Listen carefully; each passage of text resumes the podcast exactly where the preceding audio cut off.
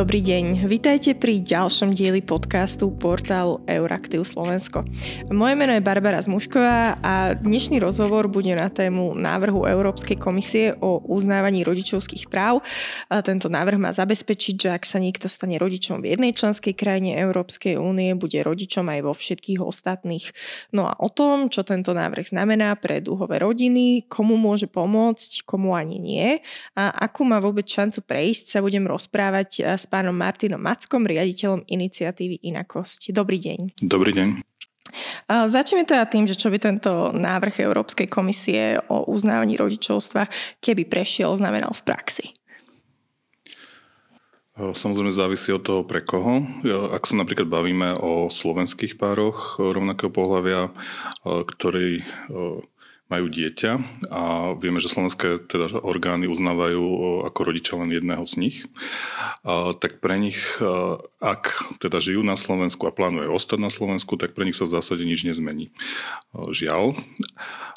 Zmení sa situácia práve pre páry, ktoré využívajú slobodu pohybu v rámci Európskej únie a teda prechádzajú z jednej krajine do druhej, či už za pracou alebo celkovo odchádzajú žiť niekde, niekde inde. Pre nich to znamená, že áno, ak by jeden štát uznal ich rodičovstvo, vydal rodný list s, napríklad s dvomi matkami, hm, tak by to znamenalo, že tento rodný by mali uznávať všetky krajiny Európskej únie bez ohľadu na to, či ich vlastná legislatíva uznáva takéto rodičovstvo so všetkými právnymi dôsledkami, ktoré to má, od e, e, nejakých, e, keď sa bavíme o rodičovských benefitoch, alebo až, až po tú smrť, čiže až po dedenie. Čiže celým tým životom sa nám viaže séria tých životných situácií, ktoré, ktoré sú na to naviazané samozrejme.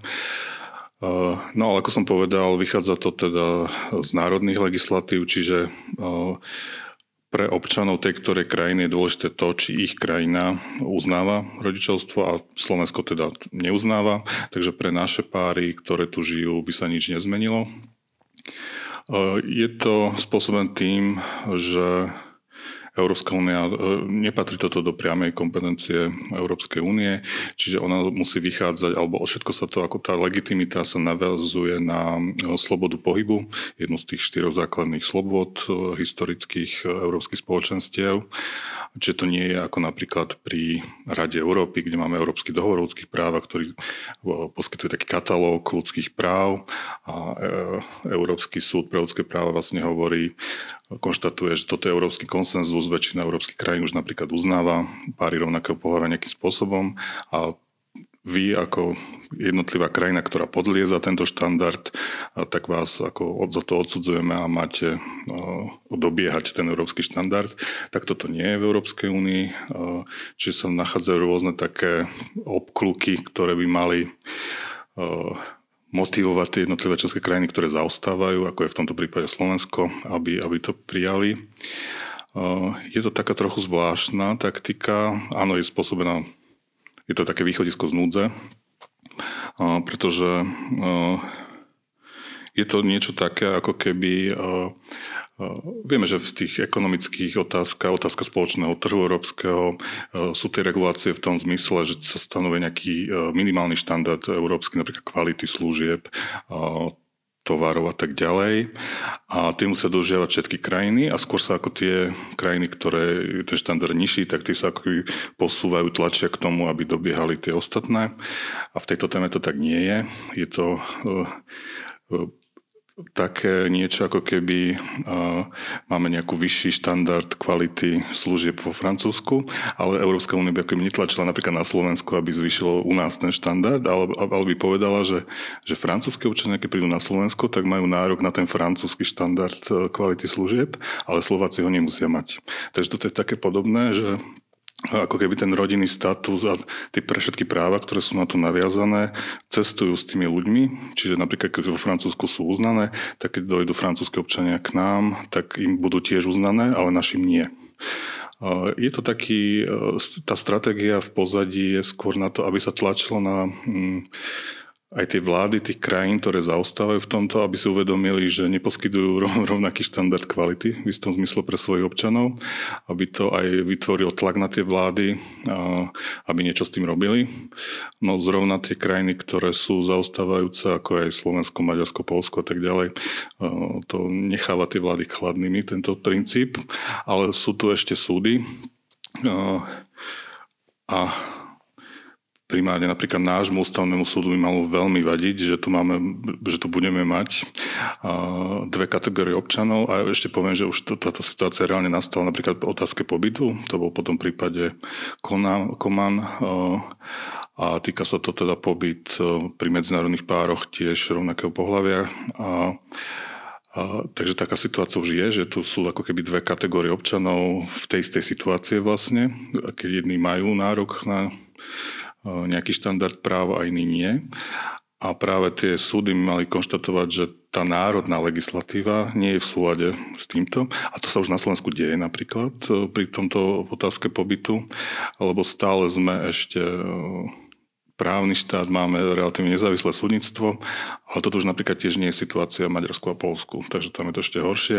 Ale ako hovorím, v rámci Slovenska sme nádejnejší, že táto stratégia Európskej komisie by mohla fungovať v prípade Slovenska s tým, že by sa vyvinul ten tlak keď už nie našich politikov, aby to riešili, tak skôr na ten súdny systém, aby sa s tým vysporiadal tak, že bude tlačiť smerom k zvyšovaniu toho štandardu kvality ľudských práv. Mm-hmm. Um, vnímate to, že tak bol tento proces vlastne, lebo aj čo sa týka, áno, stále sa tu rozprávame o tých cezhraničných právach, o právach pri cestovaní a vlastne minulý rok Súdny dvor Európskej únie rozhodol o tom, že to bol vtedy ten prípad, kde boli dve matky, ktoré mali dieťa, ktoré nemalo pas a tam rozhodlo v tom, že to bolo Bulharsko, ktoré musí e, vlastne tomu, tejto malej sáre vtedy vydať pas. Že vnímate tam tú následnosť toho, že Európska komisia čakala na to, keď sa v tomto vyjadrí Európsky súdny dvor a potom sa už cítila nejaká sebavedomá v tom e, vlastne e, dať nejaký návrh, ktorý to dá do tých zákonov Európskej únie, ktorý to posunie ďalej? Predsednička Európskej komisie vlastne zaradila túto otázku rodičovstva medzi svoje priority už od začiatku, mm-hmm. takže to bolo určite pred tým rozsudkom. Skôr sa čakalo nejakú konkrétnu iniciatívu, ako to bude vyzerať, či to bude sa snažiť presadiť tým spôsobom, aby to bolo záväzné pre všetky krajiny alebo tým spôsobom posilnené spolupráce. Takže možno je to Mal asi ten zmysel, ten súdny, eh, ten, rozsudok súdneho dvoru, že to tak viac motivovalo eh, urychliť ten proces, mm. predložiť konkrétnu už eh, konkrétny písomný návrh s textom a vidíme, že aj predsednička komisie to to jednak považujú za svoju prioritu už pri nástupe, pri tom úvodnom teda prejave v, parlamente, čo predstavoval teda svoj program komisie, aj pri každoročných správach o, únii, o stave únie napríklad to vždy zdôrazňuje. Takže vidíme, že to je jedna z priorít čo by mohlo znamenať, že to, je to niečo, čo nepôjde dostratená. Mm. Aj keď sú niektoré členské, no teda určite je celá skupina členských krajín, ktoré sú proti. Vieme, že už aj Polsko deklarovalo už hneď po zverejnení tohto návrhu, že, že bude ho vetovať. Ale to, že je to priorita Európskej komisie, znamená, že to nepôjde hneď do šuplíka, ale že to bude predmetom ešte ďalších rokovaní. A bude sa snažiť nejakým spôsobom to presadiť, aj keď je tu veto týchto členských krajín. No, skúsme sa to ešte rozmeniť na drobné, čo to konkrétne bude znamenať pre Slovensko, nech to poslucháči môžu viacej predstaviť.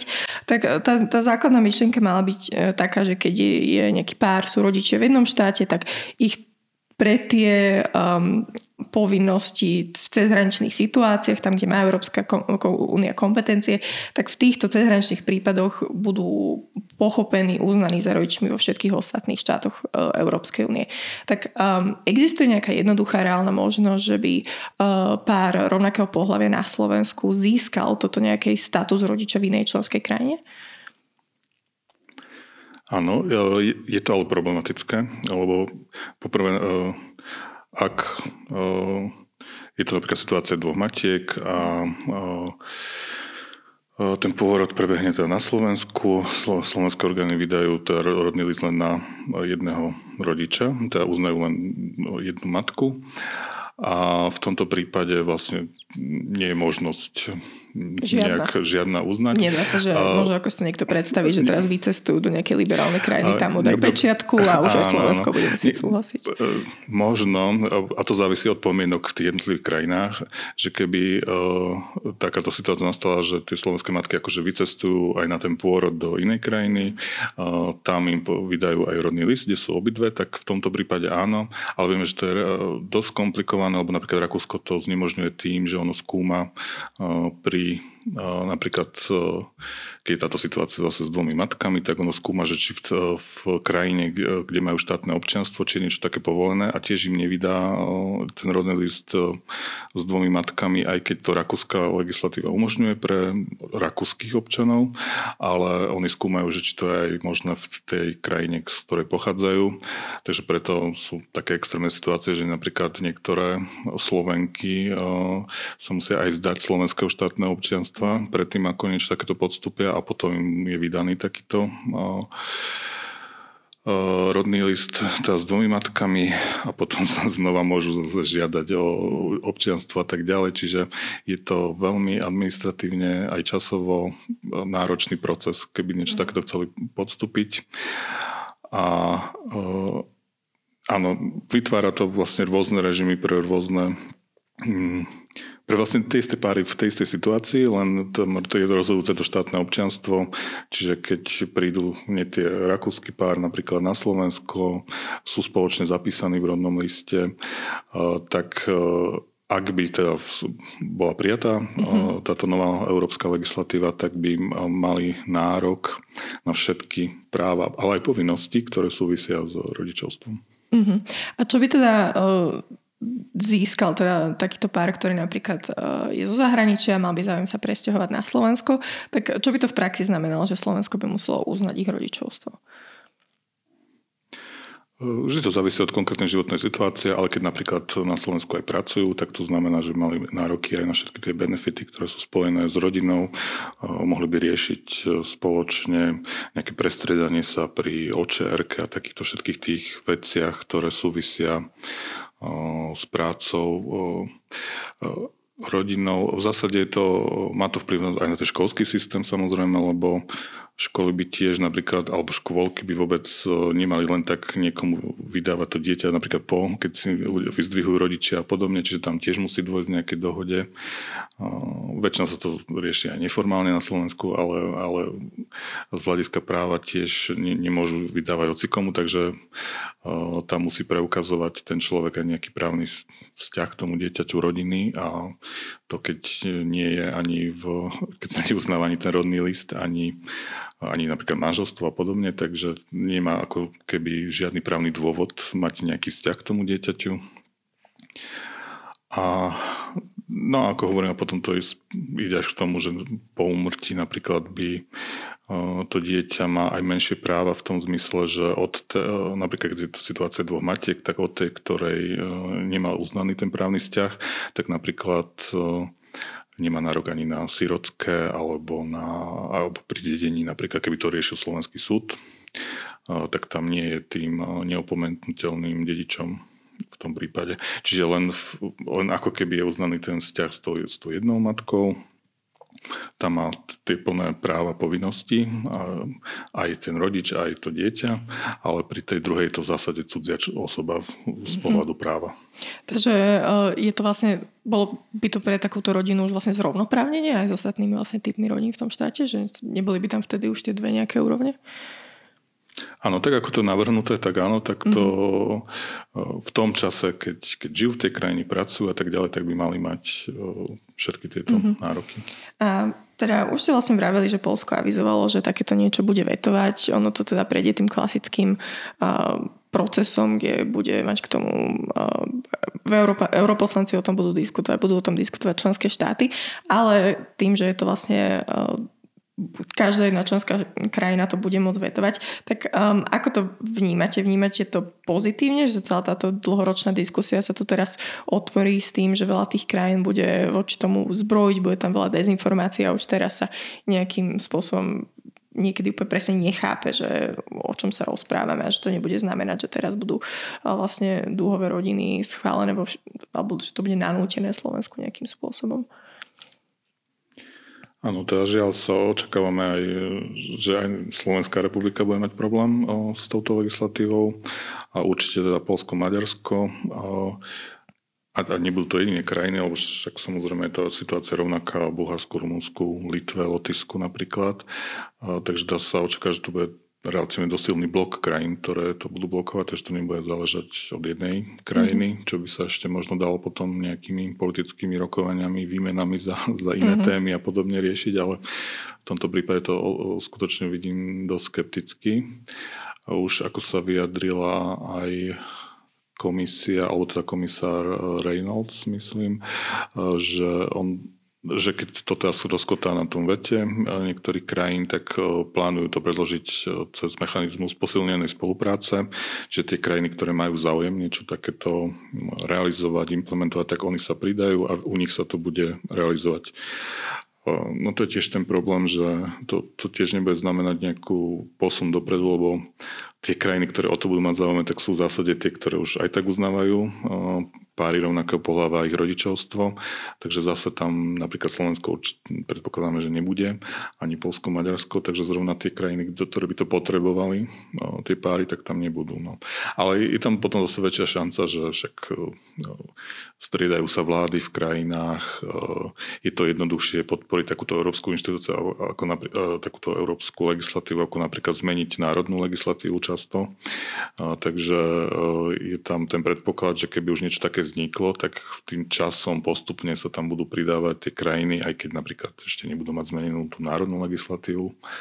A, takže v, istom zmysle je to krok vpred, ale veľmi taký pomalý a opatrný s veľmi dlhodobými efektami. Hej. Mm-hmm. A skúsme možno ešte sa vrátiť k tomu, že má vlastne Európska komisia alebo Únia, hociaký orgán, právomoc rozhodnúť v tejto oblasti o hocičom vlastne bez súhlasu Slovenska alebo aj cez to, že Slovensko nebude súhlasiť, lebo teraz sa o tom tiež rozprávame, že aj s takýmto niečom by, aj na takéto niečo by Slovensko muselo dať svoj súhlas. No jediný takýto orgán je samozrejme Európsky súdny dvor ale tiež vidíme, že oni budú posudzovať um, neposudzujú akože priamo práva LGBT ľudí alebo oblasť rodinného práva a podobne. Všetko to musí byť nejakým spôsobom sa odpichovať od uh, tých štyroch základných slobod, napríklad tomto prípade slobody pohybu a nejaké situácie na európskom trhu. Čiže napríklad, keď Maďarsko teraz prijalo tie zák- zákony, ktoré napríklad zakazujú propagáciu, tzv. propagáciu homosexuality, tak Európska komisia to nenapadá ako nejaké porušenie ľudských práv, ale napadá to ako napríklad porušenie pravidel pri, pri reklamách na tom jednotnom európskom trhu. Takže ide takýmito rôznymi obkúkami, ale, ale v zásade efekt bude rovnaký, lebo sa konštatuje, že Maďarsko porušuje európsku legislatívu. A takže vidíme, že to musí nejakým spôsobom súvisieť e, s, tým, v tomto prípade slobodným pohybom, preto je to aj prípad uh, párov rovnakého pohľavia medzinárodných, kde ten jeden partner, ktorý je z tretej krajiny, čiže mimo členských krajín EÚ, v niektorých krajinách dostane právo na pobyt na základe toho, že majú uzavreté manželstvo alebo registrované partnerstvo v nejakej tej tretej krajine a u nás nie, alebo Slovensko neuznáva, ale na základe toho rozhodnutia, ktoré bolo napríklad v prípade Koman, tak musí uznať už v tom prípade, keď nejaký iný členský štát im už uznal ten pobyt, tak aj Slovensko ich musí uznať. To tiež vytvára vlastne dve kategórie tých párov, lebo keď je to Napríklad si myslím situáciu Slovak e, s Američanom uzavrú manželstvo v Spojených štátoch a keby prišli na Slovensko, tak ten Američan nedostane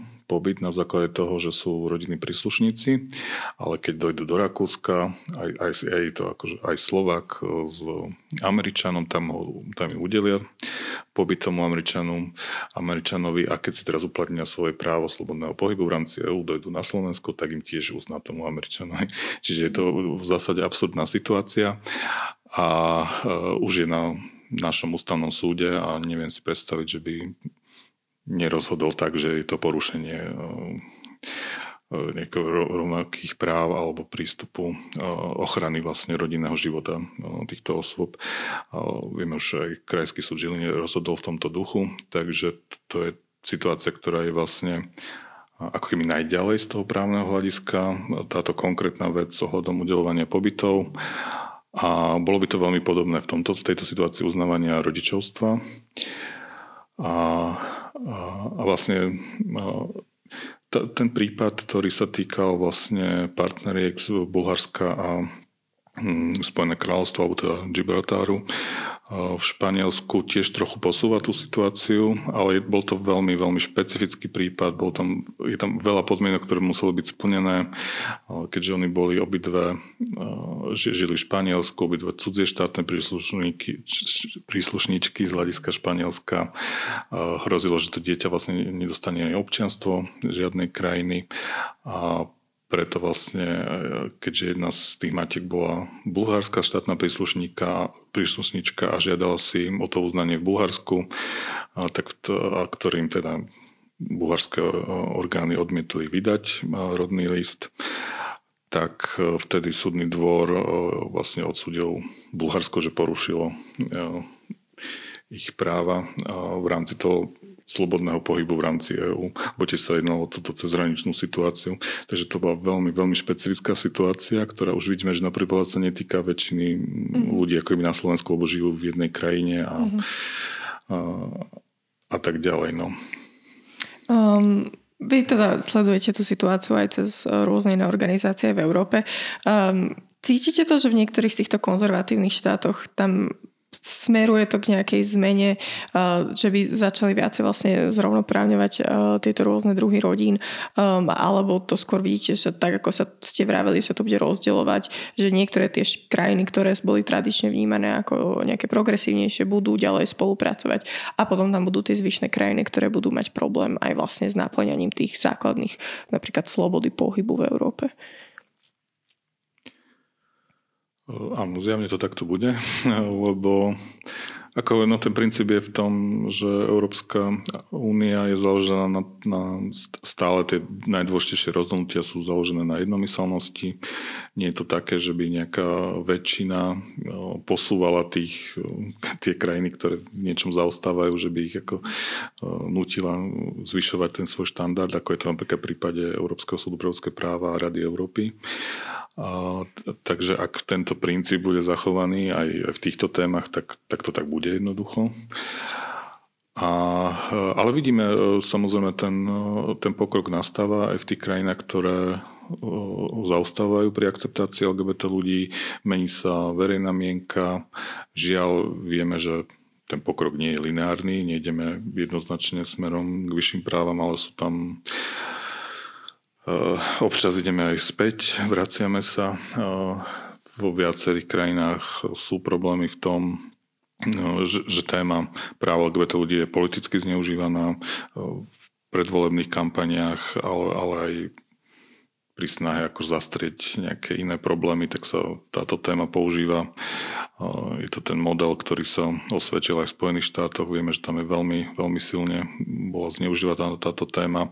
Ako je množstvo tých referent, ktoré boli, tak mali svoj predobraz práve v Spojených štátoch, práve vo východnej Európe, v tej východnej časti, by som nazval teda Európskej únie a, e, no, čiže e, áno, ale vidíme ten pokrok aj Eh, špeciálne to vidno pri mladých ľuďoch, to aj na Slovensku vidíme, že jednak mladí LGBT ľudia sú otvorenejší a tým pádom eh, hovoria o svojej identite úplne otvorene a tým pádom ich aj ich rovesníci z tej väčšiny poznajú osobne, majú oveľa menšie predsudky a aj vo vyššej miere podporujú napríklad rovnaké práva pre no, túto komunitu.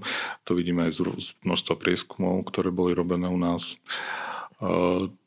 Takže tá zmena je viditeľná, ale samozrejme, keďže je to tak generačná vec, tak to ide relatívne pomaly. Mm-hmm.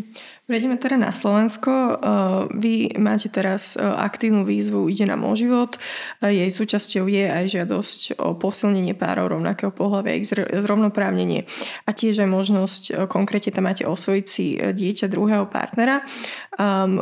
Možno tam bol v istom momente nejaký náznak e, nejakej vôle, ale eventuálne to prišlo k tomu, že vláda teraz sľubuje iba e, na budúci rok možno do riešenia dedenia, nahliadania do zdravotnej dokumentácie a vlastne s tým, aká je teraz tá vnútropolitická situácia, tak je veľmi otázne, hoci čo predvída, čo bude na ďalší rok. Tak možno už v odstupe nejakého času, ako hodnotíte teda reakciu na vraždu na Zámodskej ulici? Áno, to hodnotím tak najväčší pokrok, ako by nastal v tých otázkach bezpečnosti, lebo aj tá naša výzva ide na môj život má dve také zložky, jednak z opatrenia v oblasti bezpečnosti a potom v oblasti zrovnoprávnenia. V tej bezpečnostnej oblasti tam jednak došlo v zásadnej zmene postoja policie, ktorá oveľa serióznejšie pristupuje k týmto prípadom. Aj teda vyhlásila tú politiku nulovej tolerancie, najmä vedenie policie a čo aj istým spôsobom aj pozbudzuje samotných ľudí z komunity, aby reportovali tieto prípady, lebo to bol veľký, veľký problém predtým, že tieto prípady aj fyzických útokov sa diali určite na Slovensku, aj my máme o tom informácie z našich prieskumov a prevádzkujeme aj poradenské centrum, im poradňa, takže vieme, že tie prípady boli, ale ľudia neboli ochotní ich vlastne nahlasovať na policii, pretože jednak je to špecifická vec pre túto komunitu, že mnohí sa boja ako keby aj toho odhalenia alebo to, že by museli zverejniť svoju orientáciu mm. v tomto procese. A druhá vec je, že nemali pocit, že tá policia k tomu pristupuje seriózne, že by sa vôbec niečo zmenilo po tom nahlásení. A čo im aj tie policajné štatistiky dali za pravdu, lebo sme skutočne nemali jediný prípad, ktorý by došiel až do tej koncovky, čiže do pravoplatného odsudenia páchateľa za trestný čin motivovaný nenávisťou voči napríklad sexuálnej orientácii. Nemali sme žiaden na Slovensku doteraz taký?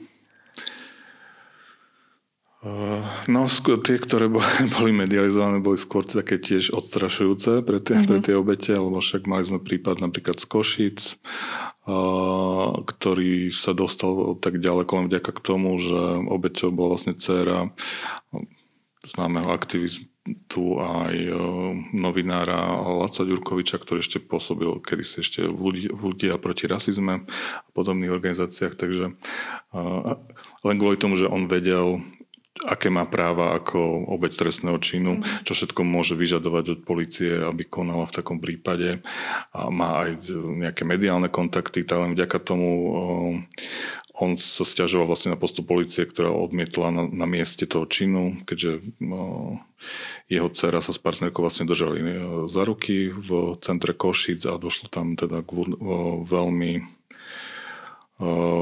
nielenže vulgárnemu útoku, ale aj vyhražaniu sa fyzickým útokom a podobne.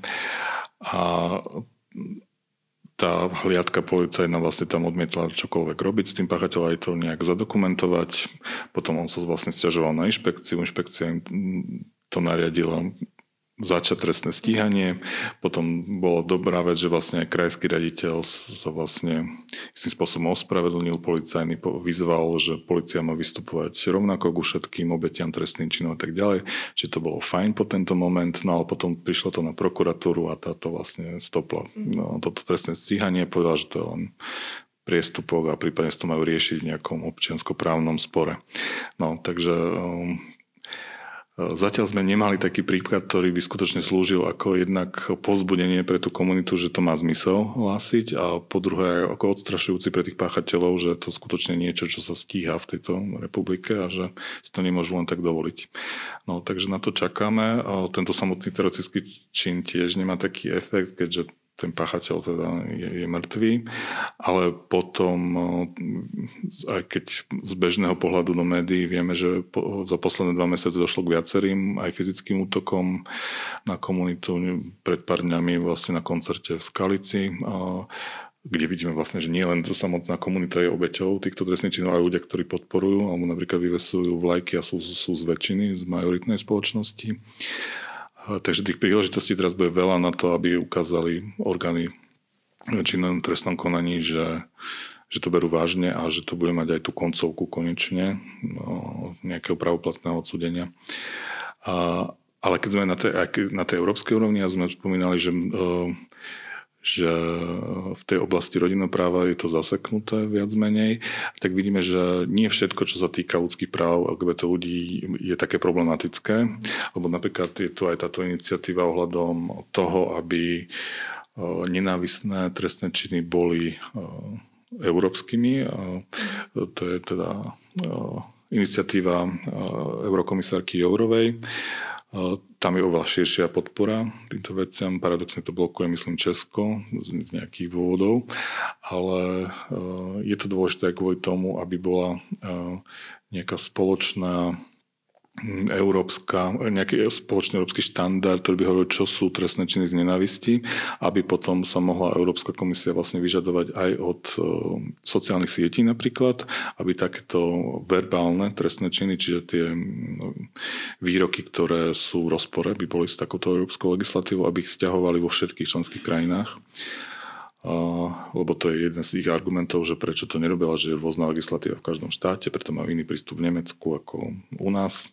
Aj keď u nás by mal byť veľmi podobný ako v Nemecku, keďže u nás máme tie trestné činy, dokonca aj osvietimskú lož a podobne. Takže no, ale toto by tiež pomohlo zmeniť tú situáciu, ktorá je inak veľmi zlá na sociálnych sieťach. Teda tie nenávisné výroky sú veľký problém, šírenie dezinformácií ďalší obrovský problém a toto sú veci, ktoré e, tak na jednej strane to je výhovorka od našich politikov, že to treba riešiť iba na európskej úrovni, ale na druhej strane to je aj pravda v tom, že skutočne to bude oveľa efektívnejšie, keď e, to bude spoločná európska iniciatíva, Európska komisia ďaleka ďaleko väčšie páky, ďaleko väčší výtlak smerom, vie vyvinúť väčší tlak voči prevádzkovateľom rôznych sietí a podobne.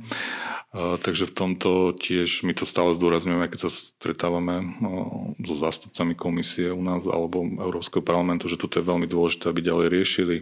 Tá nová legislatíva už je nejaká, bude od januára platiť, ale stále to no už teraz vieme, že to nebude stačiť, treba, treba na to nadvezovať a pokračovať v tom. A či to by som uzavrel tú tému, že v tých bezpečnostných veciach sa niečo posúva. Sú už aj pracovné skupiny na ministerstvách u nás, ktoré už majú vypracovať nejaké zmeny, aj organizačné v policii a podobne, aby bola lepšia spolupráca medzi tými bezpečnostnými zložkami, lebo aj tento prípad ukázal teroristického činu, že že spolupráca medzi napríklad Slovenskou informačnou službou a policiou zjavne nie je ideálna, lebo ten človek sa dlhodobo akoby radikalizoval na sieťach, takže by ho mali vedieť zachytiť. Ale to sa nestalo. A, a podobne. Najväčší problém je samozrejme s tými dvomi požiadavkami v oblasti zrovnoprávnenia a to je jednak právne uznanie párov rovnakého pohľavia a potom druhá požiadavka, ktorá sa týka vlastne tranzícií pri transrodových ľuďoch, tej medicínskej právnej, my sme v súčasnosti Slovensko je jediná krajina s Maďarskom, kde v zásade sú znemožnené právne tranzície, čiže zmena dokladov transrodových ľuďov na nové meno a priezvisko.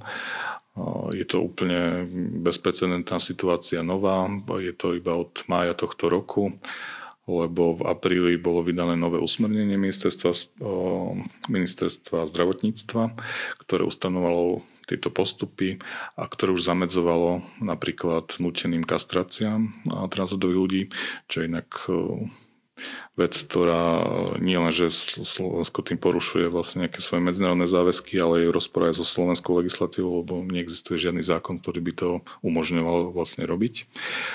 No ale po tlaku najmä poslancov zo strany Olano a Smerodina bolo stiahnuté toto usmernenie a tým pádom sú vlastne lekári a aj matriky na Slovensku úplne v právnom váku a odmietajú no, čokoľvek robiť e, pri transrodových ľuďoch. Jednak tie matriky odmietajú meniť tie doklady a lekári, lekárky tiež čakajú na nové usmernenie, takže aj tá zdravotná starostlivosť u týchto ľudí je veľmi, veľmi ohrozená v zásade nedostupná. No a tiež sa snažíme zdôrazňovať aj pri stretnutiach s predstaviteľmi Európskej únie, že málo sa o tom vie, lebo tá situácia v Maďarsku je veľmi jasná, lebo to je priamo bol prijatý zákon, takže tam je to na papieri, ale u nás je to znemožnené takto fakticky, aj keď právne je ako keby všetko v poriadku, lebo nebolo to zakázané zákonom. Hej. Mm-hmm. Mne by zaujímalo váš názor, lebo často sa hovorí o tom, že nemôže Slovensko prijať nejakú uh, progresívnejšiu, západnejšiu legislatívu v tomto, lebo ľudia na to nie sú pripravení, ľudia by sa nejak začali búriť. Že čo si vymyslíte o tomto, že keď uh, dokáže legislatíva uh, pripraviť viacej tú krajinu uh, na to, aby viacej akceptovala?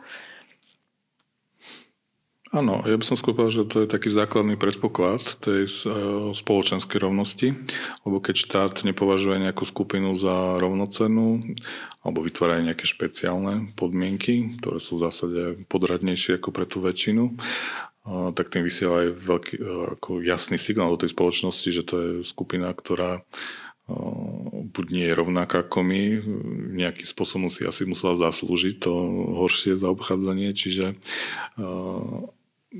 je nejakým spôsobom iná a aj nepatrí sem. Čiže to, to je veľmi dôležité, aby aj na legislatívnej úrovni fungovala rovnoprávnosť, a, ale len vtedy sa dosiahne aj tá spoločenská. Samozrejme vzájomne je to prepojené, lebo keď narastá tá spoločenská akceptácia, tým pádom aj to vyvíja tlak na politikov, aby zmenili tú legislatívu a tak ďalej. Čo je podstatné aj skúsenosti z iných krajín, tak zákony napríklad o registrovaných partnerstvách, manželstvách pre všetkých sú veľmi populárne, ale potom ako sú prijaté. Mm-hmm. Čiže problém je dostať sa do toho štádia, keď sú prijaté. Potom sa ukáže, že v praxi vlastne nič nezmenili pre heterosexuálne páry, ktoré sú napríklad v manželstve, tak pre nich sa nič nemení. Ten reálny život ukáže, tá reálna skúsenosť s tým vlastne ukáže, že to nie je žiadny problém a v tom prípade sú tie zákony populárne. Napríklad teraz sme videli ten vývoj Spojených štátov amerických, kde už aj e, kde jednak je už masívna podpora verejnosti e, po e, tom, ako súd rozhodol o tom, že manželstva majú byť pre všetkých v celom území Spojených štátov a tá praktická skúsenosť vlastne presvedčila aj voličov republikánov, aj samotných konzervatívnych poslancov a senátorov, aby, aby za niečo takéto hlasovali, lebo tá, tá väčšina je proste obrovská, ktorá to podporuje. A takýto vývoj je všade. Um, teda, aby som to nejako zhrnula, prišli sme k tomu, že na Slovensku tí politici nie sú takí odvážni, aby urobili tento krok. Čo sa týka aj prieskumov, tak nevyzerá to, že ľudia nejak vo veľkej miere idú za politikmi, ktorí uh, sú nastavení nejak progresívnejšie a Európska únia bez súhlasu Slovenska sama sa veľmi ďaleko nepohne. Um, mňa zaujalo v nedávnom rozhovore pre Denníken ste povedali, že napriek tomu, aká tá situácia možno vyzerá bezútešne, takže zo Slovenska neplánujete odísť, ale plánujete ho zmeniť a tak ma teda zaujíma, že ako teda vy vidíte tú šantu, tú šancu a cestu preto, aby sa toto na Slovensku zmenilo. Ako som spomínal, tak sú tie dva prístupy. Je tá spoločenská zmena, že tá zmena z dola, že zmeniť postoj celej spoločnosti, zvýšiť akceptáciu ľudí a potom je tá legislatívna zmena, čo čo je zmena z hora, čiže keď parlament príjme nejaký zákon alebo vláda má nejakú politiku. Pri tej legislatívnej zmene sa ukazuje, že u nás tou cestou je e, zjavne len ísť cez strategickú litigáciu, čo znamená cez súdne spory ktoré môžu buď nájsť ako konkrétne prípady, keď dochádza k porušeniu ľudských práv, ako napríklad teraz tá oblasť e, pobytu e, pri medzinárodných pároch, alebo nedostupnosť zdravotnej e, starostlivosti pri transrodových ľuďoch a podobne. A postupne ako keby posúvať aj, alebo aj tlačiť ten parlament do toho, aby prijímal potom konkrétne zákony, ktoré to, to menia. Toto je asi toto je proste postup, ktorý bol prijatý v krajinách, kde bol politický blok, čiže tá tá samotná politická scéna sa nebola schopná dohodnúť na zákone alebo zmene legislatíve. Nakoniec to tak bolo v Spojených štátoch, aj v susednom Rakúsku. Veľmi významnú rolu zohrával ústavný súd, ktorý ako posúval postupne tie práva LGBT ľudí ďalej. Takže to sa vyzerá, že toto bude aj osud Slovenska, že tá zmena nepríde z parlamentu, ale skôr mm, z toho súdneho systému, ak bude zachovaný ako nezávislý. A tá spoločenská zmena je samozrejme kľúčové, kľúčová vec, ktorú my všade zdôrazňujeme, je to, že väčšina mení postoj alebo má akceptujúcejší postoj k LGBT ľuďom, keď niekoho osobne pozná z tejto komunity, či už v, v rodine alebo aj na pracovisku, v školách a podobne. A preto zdôrazňujeme tú potrebu coming outu LGBT ľudí, aby hovorili o svojej identite. A na to im samozrejme musíme ale vytvoriť nejaký priestor, aby to bolo bezpečné, čo, čo je tiež veľká výzva pre nás ako organizácia, aby sme poskytovali nejaké podporné služby, poradenstvo a tak ďalej. Čiže toto je tá cesta, ktorá, ktorá je, my sme robili prieskumy verejnej mienky o tom, či ľudia poznajú niekoho osobne, e, geja alebo lesbu. Máme teraz aktuálny výsledok, je to teda reprezentatívny prieskum agentúry Focus. V 2016 roku 60,6% ľudí na Slovensku nepoznalo nikoho, čiže e, žiadna, žiadneho geja ani lesbu. Lebo tak nepýtali sme sa už na transrodových ľudí, lebo tam je to ešte oveľa horšie, samozrejme tá situácia, ale tak e, je to aj menšia skupina e, ľudí. A Teraz sme sa čerstvo pýtali v októbri, vlastne už po tom teroristickom e, čine a stále nepozná nikoho 53% e, ľudí na Slovensku, takže stále sa dá hovoriť, že väčšina ľudí nepozná nikoho osobne, aj keď to, to klesá vidíme tam nejaký pozitívny vývoj za tie roky, ale potrebujeme to urýchliť. A a ukazuje sa, že keď sa uh, dostaneme cez tú väčšinu, že väčšina ľudí spozná uh, túto komunitu aj osobne, tak to má výrazný vplyv aj na, t- na, t- na ich postoje k ich prá- k právam tejto skupine a potom aj na tých politikov sa zvyšuje ten tlak, lebo sa mení aj tá atmosféra v tej spoločnosti. A tiež tu vidíme silný uh, ako silnú tú generačnú zmenu, alebo pri mladých ľuďoch po 30, tak tam už naopak ako 60% ľudí pozná nie, niekoho z komunity, takže tiež vidíme, že tá nová generácia prináša tú zmenu. Hovorí Martin Macko, riaditeľ iniciatívy Inakosť. Ďakujem za rozhovor. Ďakujem aj ja. Tento podcast pre vás pripravili Barbara Zmušková a Kristýna Kubišová. Do počutia.